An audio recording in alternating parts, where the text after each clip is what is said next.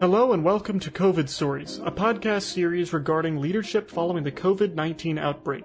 I'm your host, Dallas Emerson, Director of Business Development at the IT Guys.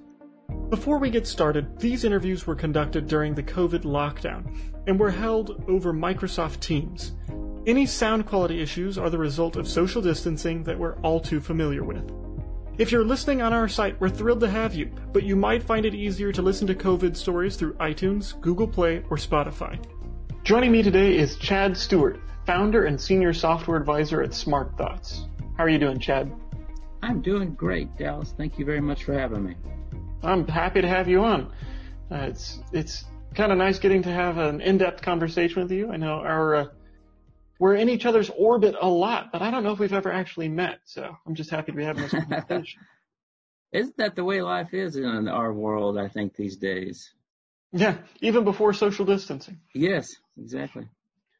Okay, so this is the question I ask everybody to start off. I'm sure if we have uh, some listeners who've listened to too many of these episodes, then they might be tired of hearing this. But I think it's important that we get that we're all on the same page. When did you know that COVID-19 was the real deal? Uh, and how did your world change at that point?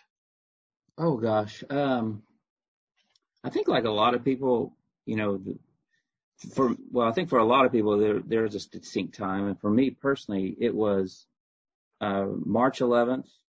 Um, I was watching NBA on TV and then I was notified and, and saw that they had canceled the, uh, season. So the NBA shutdown was really kind of the pivotal moment.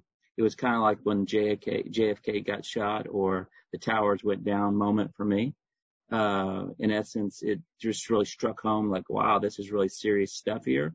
And then subsequently, the NCAA tournament uh, canceling was even probably even more substantial in terms of my mind because my family and I and, and many, many people, um, you know, participated in the Final Four season and look forward to it every year. And I, I got quickly became depressed because there were no games and none in Forsyth. So it was really a big, um, big issue, a big deal for me. And that's probably when it happened around the 11th or 12th. And so, um, it really changed uh, my life personally as well as professionally uh, from that day forward. And when you say professionally, how did it change your life professionally? Well, almost within that day, uh, that week, I should say, within days, I uh, had projects that were going to be starting, meaning projects that I get hired for, which is usually software uh, assessments and selection projects that were put on hold uh, indefinitely.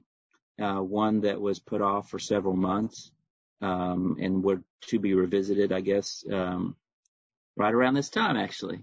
So uh, the project stalled. Uh, acquisitions of AMS systems seem to kind of, you know, go into a mode of, of, of um, uncertainty, I guess, if you will, and evaluation of systems. Uh, everybody kind of was in panic mode, I think, for a certain uh, spell there, and, and their jerk, nerk, uh, their jerk reaction, I guess, is it knee jerk reaction, was basically to stop you know, that's interesting, and I think we're going to get into that a little bit more uh, in a little while here. But I noticed a similar thing that even if people weren't happy with a particular service, particular product, that the MO seems to have been, I'm not dead yet, or my company isn't dying with this thing, so I'm not going to change it right now, even if it's not the best uh, solution for kind of this crazy world we're moving into. It was very much a let's not change anything right now, or anything else, I should say. Yeah, change. It's tough, isn't it? Right. And so they were thrust to think about, you know, things that they don't deal with every day. All of us were. And they just basically, um, it's the fight or flight and um, mentality. So they basically just kind of withdrew and didn't do anything. You know, it was crazy. Yeah. So right now, everyone is talking, you know, on the subject of change, everyone is talking about, or at least everybody that I'm in contact with is talking about the virtual transformation. What does that mean? you know, I always uh, unpack, you know, acronyms all the time, whether they're dealing with uh, any type of, you know, in essence, it means different things to different people, I think. So CRM means different things to people, as I always talk about.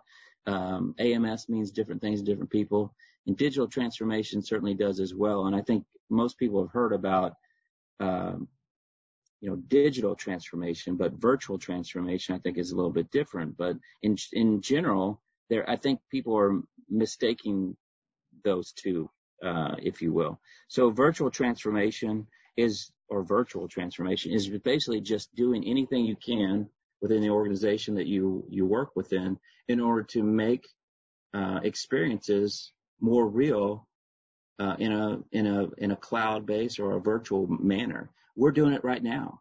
So we're basically having a meeting right now, which is an element of virtual transformation for a lot of people. They didn't have, you know, meetings where we were doing like we are in Zoom and GoToMeeting and things of that nature as uh, a regular business practice, if you will. So virtual transformation not takes it from from more the collaboration side of things too, but also outwards to things that you know uh, have to do with websites and with communications and and all that that you know constitutes, if you will. So it's it's um it's far reaching. It's much more you know it's dealing with the external, uh, the internal, and the kind of the holistic aspects of an organization, if you will. So the external in the world of the associations would be um, all the communications as the member experience, right?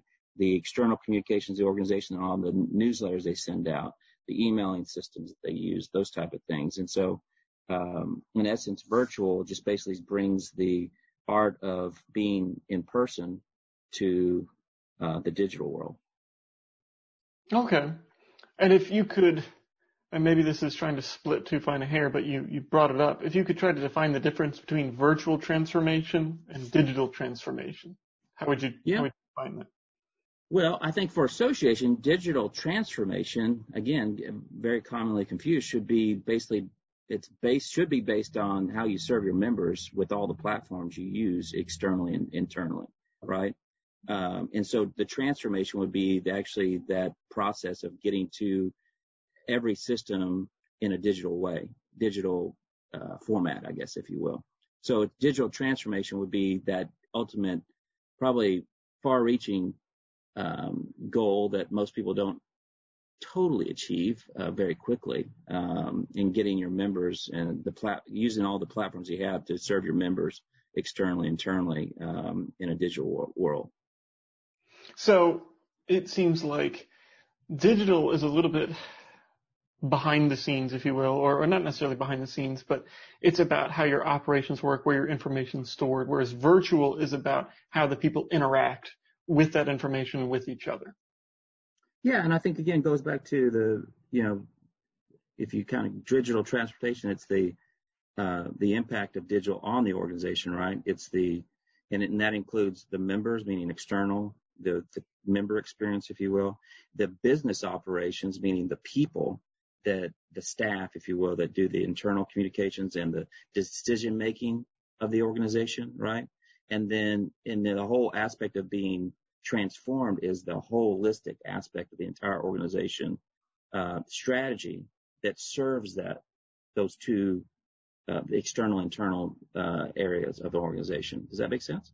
Oh yeah, I think so. Thank you for helping yeah. me clear that up. I think sometimes people in our kind of tech world there's just a lot of assumptions we bring to the table, and I think it leaves a lot of, well, association people who aren't necessarily tech experts behind. So I really appreciate uh, you digging down into that with me. So, well, you know, I mean, even if you go to just to, not to belabor the point, but even if you look at different people and so-called pundits and experts, they have their own way of thinking in that, describing it, right? Uh, but and certainly the association world has a different thought process, if you will. So it is confusing and, you know, we read a lot of different things and wholeheartedly each and every day we want to understand, but sometimes a little bit of the information is confusing. So there's, there's, there's reason for it, meaningful, you know, uh, reasons for, for it being, uh, in a way that people don't understand. Yeah. So you had mentioned something uh, earlier about working with Zoom, doing these kind of video chats. And I feel like a lot of organizations or, or maybe not a lot, but some organizations ha- almost have this mindset of, well, we got virtual meetings set up, so we, we're done. We've virtualized our operations. but I think we both know that, that there's more you can do. So what can associations in particular do to further virtualize their operations beyond just a video chat? Sure. So, well, there's a lot of different technology that associations use in their enterprise. And so that aspect of collaboration and meetings itself certainly is a, a big part of, you know, getting uh, in digital in, in, into a digital, you know, world, if you will. But as you mentioned, events I think is a, a, another aspect of it. Um, you're seeing now virtual reality, um, you know, come into play into events and associations. And as a result of, again, going back to what we just talked about, Dallas was wanting to make the experience feel more real, meaning, that, you know, building out avatars like gaming, you know, in order to look like a person that attends a training session or to um, go to a conference and go to, you know, a digital room, a session and to a place, if you will. Those, you know, events are certainly another area, but there's also the job board. You know, a lot of people don't have job boards on on websites, right? And and making it digital and actually having a job board that people could um, you know leverage and use in order to you know find jobs for their uh, members, if you will, or allow them to post jobs uh, for their companies if they're members. But learning management is another big area that I think you know. Um, obviously, I mentioned collaboration beyond just the just what we're talking about with Zoom, but is collaborative forums, if you will, and actually having, you know, abilities for people to have, you know, threaded discussions in real time virtually with people, um, are becoming more and more, even though they are, have been for many years now, even more and more commonplace and some, something's looking as, as a part of their digital transformation, I guess, if you will. So the main thing is when we define this whole digital transformation and all these different tools is this integration of all the different tools, all the areas of their businesses that they have the fun, you know, and the fundamental changes and how those processes impact, uh, and are all brought together to have one unified experience from one trans, um, uh, you know, to one, um, one experience to the other on their website and through that organization. So it's the door, it's the window into the organization, and then wherever they go, it's a part of that virtual, that experience and that um, ability for that organization or that person who's on the website to experience, you know, their culture through the digital world. There's a lot in there, and uh, you know, it's interesting. You kind of talked about some evolutionary aspects, adding job boards, more uh, robust forums. Uh, but something you mentioned right up at the top, which I, I think is a fascinating concept, um, and I think it's somewhat revolutionary, is the idea of essentially creating virtual meeting spaces where there is it, it, what you're describing is essentially, for lack of a better term, a video game that we use for business purposes. Oh, and it's so fantastic. If you haven't already experienced them, you should. Uh, and I think that we, meaning um, IT folks uh, that are in the associate space, sometimes, um, you know, don't give them enough credit. But I think we're ripe for the, these type of things uh, because you know when I reason why people stop their projects for say AMSs or, or whatnot is that they it goes back to not understanding where their revenue is going to come from, and a lot of them lost in you know 50%, 60% of their revenue, and sometimes 100% of their revenue from events. So you know it's either again fight or flight. that So they have to figure out exactly what it is they need to do in order to basically get revenue. But the, the whole aspect of associations is being social. And so a large part of the, what these avatars allow is for people to personalize who they are and to personalize the experience and to build out a world that basically is similar to what we know now in a digital way. And so it is like gaming. Uh, and gaming technology has infused itself into a lot of systems today. And virtual and virtual reality is something that will continue to become commonplace, but systems that allow for building out the places and then the people within the places to act as if you're, you know, in person is going to become more and more a part of, I think, the norm. It's going to be a hybrid for a lot of people, I think, going forward, meaning it's not, you know, after maybe all this kind of the dust settles and people become more familiar with how to um, you know, deal with this situation we're in right now. And, but I still think that the hybrid or the virtuals become more and more commonplace because it, it brings more, um, social capabilities and, you know, more authenticity between people when you have some, you know, more interactive color behind, you know, you know, an experience, I guess, if you will. I mean, that, that's fascinating. Uh, I, I, wouldn't even know where to begin. I have not experienced uh, this kind of virtual meeting space, but I look forward to giving it a try. You, you, had, you had mentioned in there that you know a lot of these organizations, and we're we're both in the association world. That's kind of where yeah. That's that's that's sort of our our mindset most of the time. A lot of these organizations are looking at tough times ahead and you know beyond maybe virtual meetings what other technologies out there that can help make the that can help these organizations make ends meet? Well i think when we start thinking about well the first thing i think most people is you're right. It's not just about uh, meetings but it's also about what i mean what where associations get revenue from.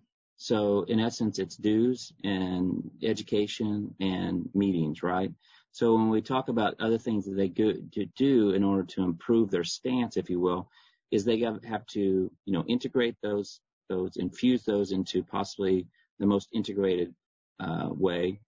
Um, but what, by default, what they do and what they gain from that is not the old proverbial do things better, faster, and smarter, and uh, but they they gain efficiencies, right? They build the efficiencies there and that will allow them to to do better. I guess in terms of tech, making them and helping them do better. But it's also the building of relationships.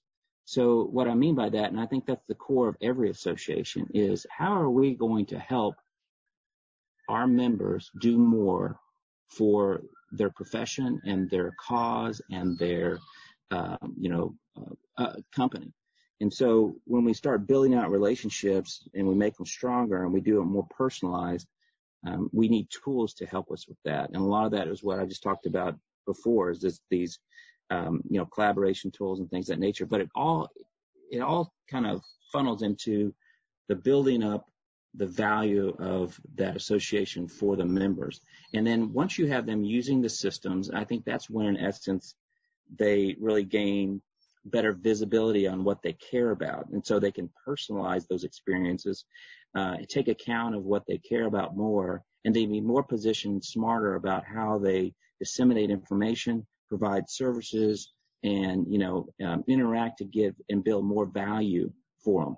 So if it's all in one system or it's integrated nicely uh, into one system, and they can see all aspects of how they interact, what they care about, and they see you know better visibility as an organization, they are better prepared to help. And so they, right now, more than anything, I think a lot of these organizations need to take uh, stock of their situation. And a lot of them are challenged because they don't have visibility into all the different facets of understanding of how their, you know, interactions um, are all related in different systems, right? And so if they pull it in together, they can be better prepared to personalize and provide better value. And so they can have better visibility into what they do better, to plan more, and to provide better um, you know, resources, if you will, to their constituents. Makes that that makes a lot of sense. Um, you know, I, I, I'm wondering, and it may sound a little counterintuitive because here we are talking about how a lot of associations are heading toward hard times. But do you think there's the potential that given how much information people are consuming on how COVID-19 impacts every individual industry. That for some associations, in the long run, this may wind up being, I don't want to say beneficial, but they will wind up uh, having greater prominence in their industry than they had before. Oh, most definitely. It's just like anything else. I think that, you know, the folks that are um, you know, planning and thinking through and um, using this as an opportunity to begin again more intelligently are the ones that are going to to be um, valid and remain, um, you know, viable as an alternative for people to be drawn to. So it's either they're going to either you know, the old proverbial sink or swim situation. So they're going to, they have, they have to do their backs up against the wall. Most people, most organizations don't, you know, react until they're forced to.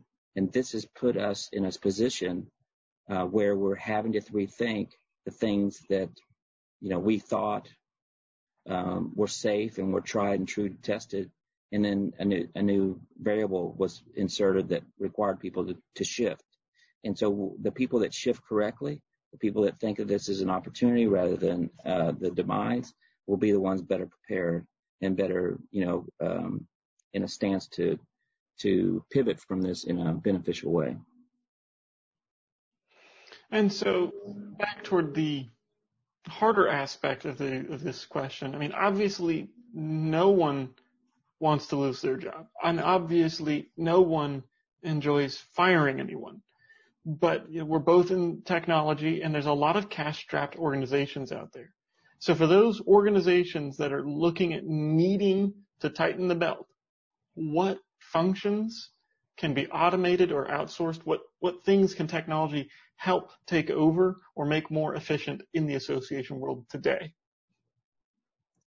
Well, again, I think it most, most importantly is a lot of people need to, you know, plan and they need to have, in order to plan, they need to have visibility of what's transpired and then they need to have the foresight to predict to a certain degree what's going to, you know, happen that's going to, uh, that they, that they're going to have to deal with.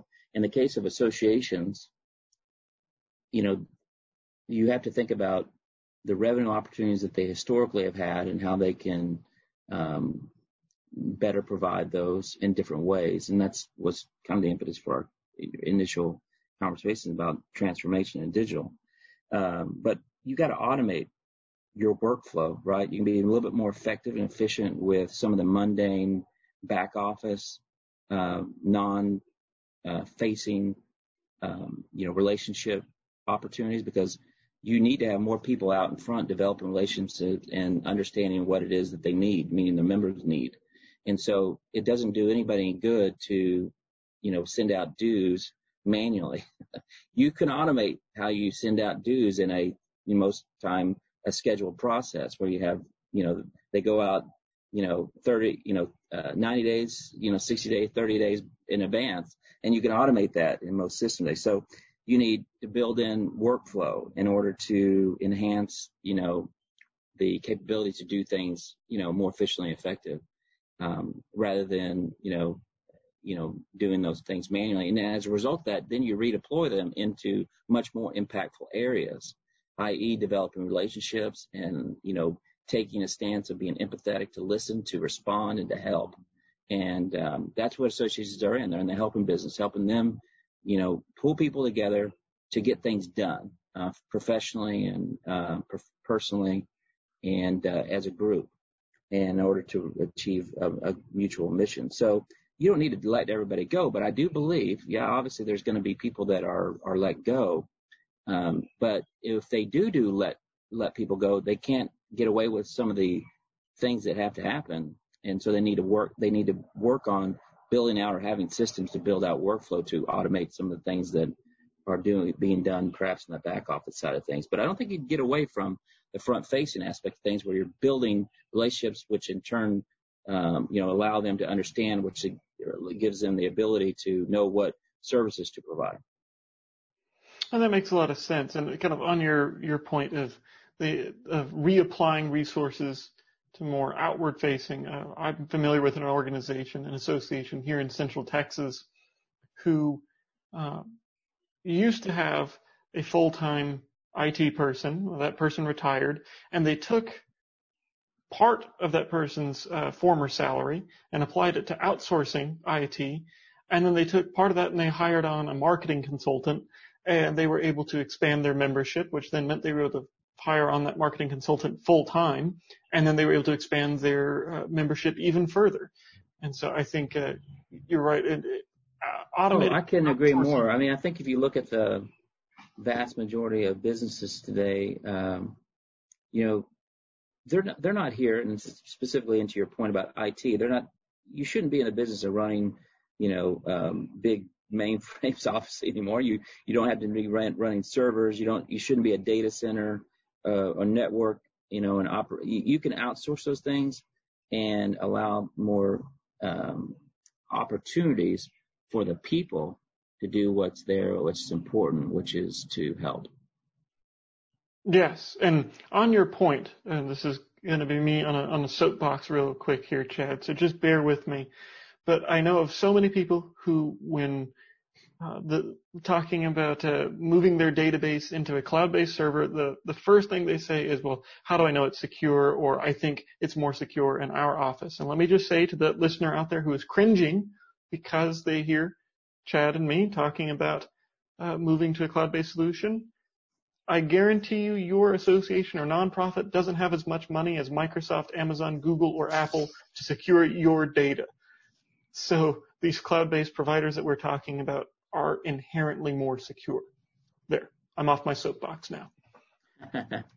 well, yeah, and it's true. I, I agree wholeheartedly. I think they're you, they don't have most of the time. I mean, from my experience, before people, you know, uh, you know, moved more uh, to the cloud, usually a disaster recovery uh, plan, uh, even to address, or even an operational kind of continuity plan either. You know, it's there's they just don't have those uh, resources because they're doing other things, right? And so having somebody that's focused in on doing beyond just the basics ensures uh, viability and stability and ability, you know, the the uh, impact to get things done uh, more quicker and faster, and that's why you outsource. Yeah. Okay, so at the top we'd mentioned this, and I wanted to kind of hold off this conversation till well now, uh, but you and I have both seen a lot of very understandable small c conservative behavior in association leadership right now, uh, typified by the if it ain't broke, don't fix it mentality. Obviously that works in the short run, right? Because you don't want all of the changes to happen simultaneously. But is that mentality sustainable? Oh no, uh, not at all. Not not today and not long term. You know, my experience has been perhaps you can um, either agree or disagree, but there's usually three groups of people um, that are kind of tend to slow the transformation, the momentum, and to keep things back. Those are those you kind of mentioned the old timers. They have that, you know, if it ain't broke, don't fix it mentality, more or less.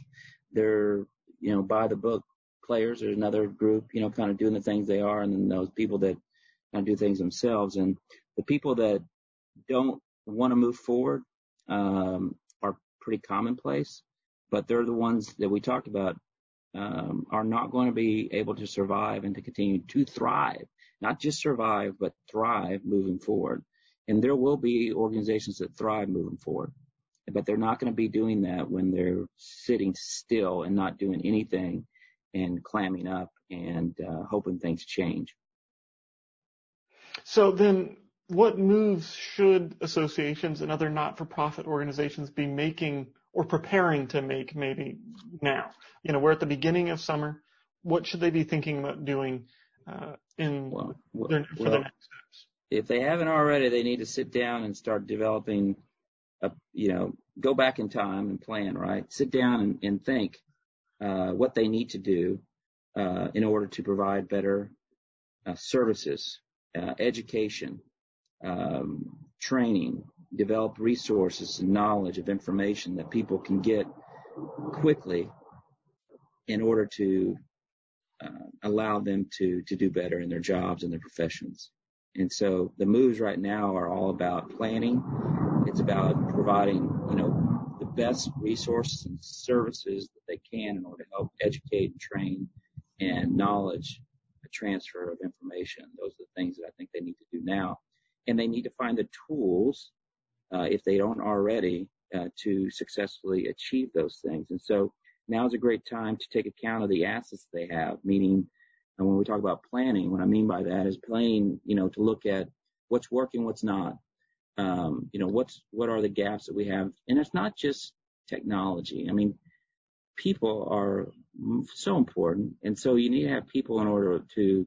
So you have to take account of the people as well and then look at your processes. And so plan for the future based on those ideas of what do we have now, uh, what are the assets that are working, and then if there's assets, whether it's technology um, related or even people, then they need a tool for the appropriate circumstances that you'll find yourselves in the future.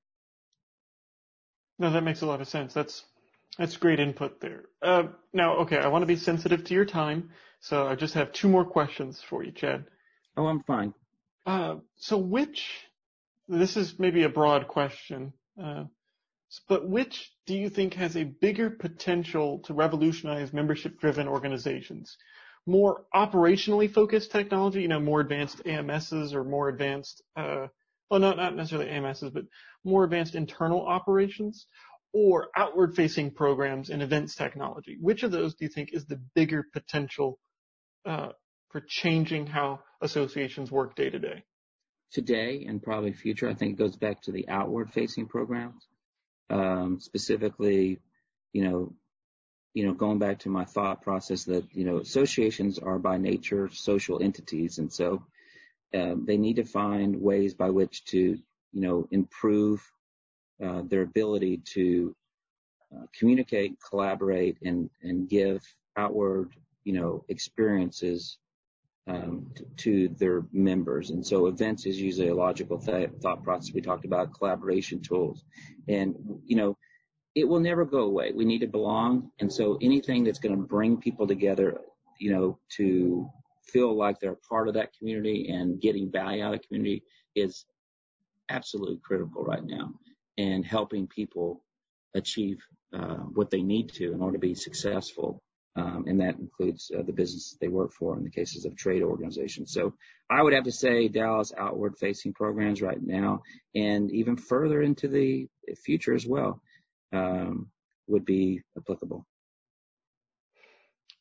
Well, you know, it, you, you make a good point. Where is the, uh, what is the focus of associations? And, you know, it's kind of funny thinking about these virtual meeting groups, I'm reminded, I don't know if you saw in the news a few weeks ago, Uh, the video game Fortnite held a concert online. They had real musicians performing online and people attended a, a concert. And so it, it's kind of a large scale proof of concept of what you're talking about of getting people together in a totally virtual environment. Yeah, I believe that's continue, and they'll get better and better as well. Yeah. Okay. I, am a I'm a follower of sci-fi films. You know, you see all these, you know, The Matrix and you know, uh, virtual reality where they, you know, put on a headset and you you can go somewhere and be wherever you want to. Uh, we're not there yet, but those are the things that I I get kind of fascinated by, and I and to some degree, some of these systems that are out there that are coming into the world, these gaming systems that are, and you know, initially played and as a game, uh, these uh, these techniques and the technologies, the gaming principles, if you will, are finding their way into obviously the enterprise tools that we all use, and so it's uh, well, I think a trend that will continue, and it's all as a result of you know uh, building um, in pulling people into reality, real experiences, if you will. Yeah. Well, and uh, kind of further proof of what you're talking about. Uh, it was a while back, maybe even a couple of years ago, at a TSAE event. Um, they had a virtual reality demo, and what the point of the company was trying to make was that they could use virtual reality to uh, tour event spaces uh, across the country, so you didn't have to pay for flying anymore. But uh, I don't know if anybody was quite where you are right now, uh, at least that I knew of, uh, uh, uh, talking about using this technology to hold full-on events, but it makes sense. It, it really does. Uh, so if I know that your uh, your job is offering advice, but I guess I'm going to ask you for a little bit of free work here. If you could offer a little bit of your expert advice to somebody, to anyone who's listening, you know, be they a grizzled veteran or a total newbie in the association world, what would your advice be to them right now? Well, first would be just relax. I mean, I know it's hard and um, easy to say, but this too shall pass. We've seen a lot of things. We're, as a whole, you know, associations. I've been in association world for two decades now, and we've gone through many challenges that, that we've faced, uh, uh, you know, through the course of that. Um, you know, we've we've had a crash, we've had you know 9/11, we've had um, even for many people the moving from uh, the Y2K scenario as well. I mean, all these things have happened, and they will continue to happen, and change will continue to transpire. So, I would just use this, you know, um, the time right now to relax and to take account of the assets and to uh, prepare and to plan for the new and to, you know, if you don't already, um, have in place um, some understanding of the, the, things that you need to do moving forward um, to get into this new world uh, and how you do business. And I, think by doing that, you'll have some, um, you know, comfort, if you will, and you'll have, you know, if you have it down and understand it and you deal with it, you'll be much better prepared and much more relaxed to continue to lead. And, uh, cause you'll, you have a better understanding because if we don't, our mind continually, you know, kind of thinks negatively and we don't know what we don't know. And, um, right now it's a good time to take, you know, account of all the assets and we're all blessed, uh, in different ways. And then to leverage and utilize those to move forward in an educated way, I think is the best possible advice I can give right now. I don't know if I could have said it better myself. Well, Chad, thank you so much for your time. Uh, thank you so much for your input. I really enjoyed this conversation, uh, and I, I know well.